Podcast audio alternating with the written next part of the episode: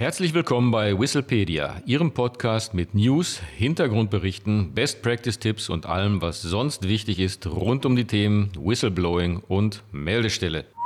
Auf geht's! Hallo und herzlich willkommen zu einer weiteren Ausgabe von Whistlepedia. Hier sind wieder Adrian König und Martin Walter. Sollen Hinweise in einem Hinweisgebersystem auch von Unternehmensexternen abgegeben werden können? Was spricht dafür und was spricht dagegen? Antwort hierauf gibt eine empirische Untersuchung. Ist eine hinweisgebende Person nicht im Unternehmen bzw. der Dienststelle beschäftigt, so spricht man von externer Hinweisabgabe.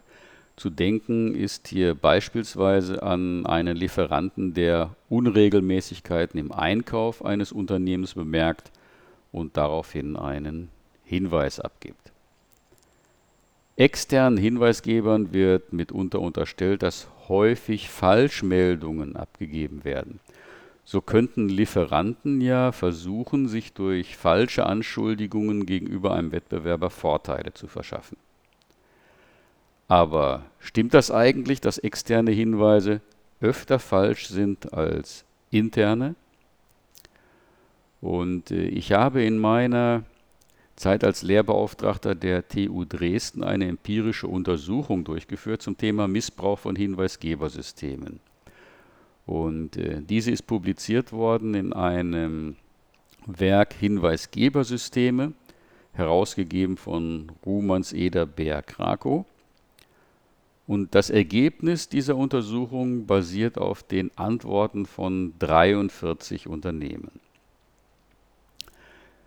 Zunächst möchte ich jedoch noch einmal den Begriff Missbrauch eines Hinweisgebersystems definieren.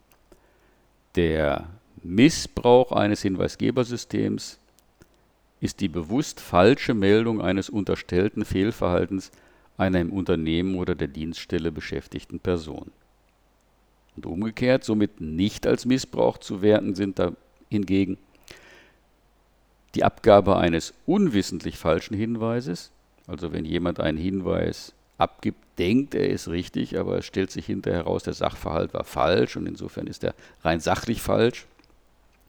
Und zweitens die Abgabe einer Meldung im falschen Meldekanal. So kommt es beispielsweise häufig vor, dass in einem Hinweisgebersystem fälschlicherweise Kundenbeschwerden abgegeben werden. Soweit zur Definition.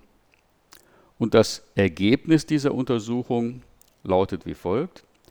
Die Öffnung des Hinweisgebersystems für Externe führt nicht zu einem prozentualen Anstieg missbräuchlicher Meldungen.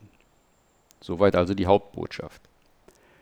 Die Öffnung wird aber dazu führen, dass bei der internen Meldestelle mehr Meldungen eingehen werden. Umgekehrt wird die Anzahl der Meldungen an die im Hinweisgeberschutzgesetz vorgesehenen staatlich betriebenen externen Meldestellen sinken, da externen hinweisgebenden Personen nun der Weg offen steht, sich direkt an das Unternehmen oder die Dienststelle zu wenden.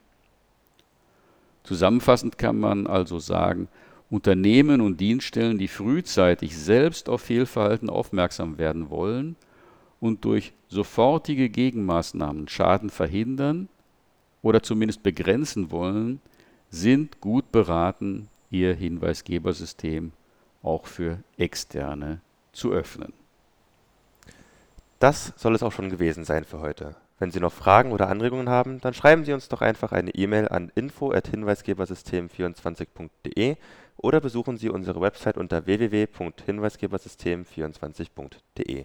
Vielen Dank und auf Wiederhören. Auf Wiederhören.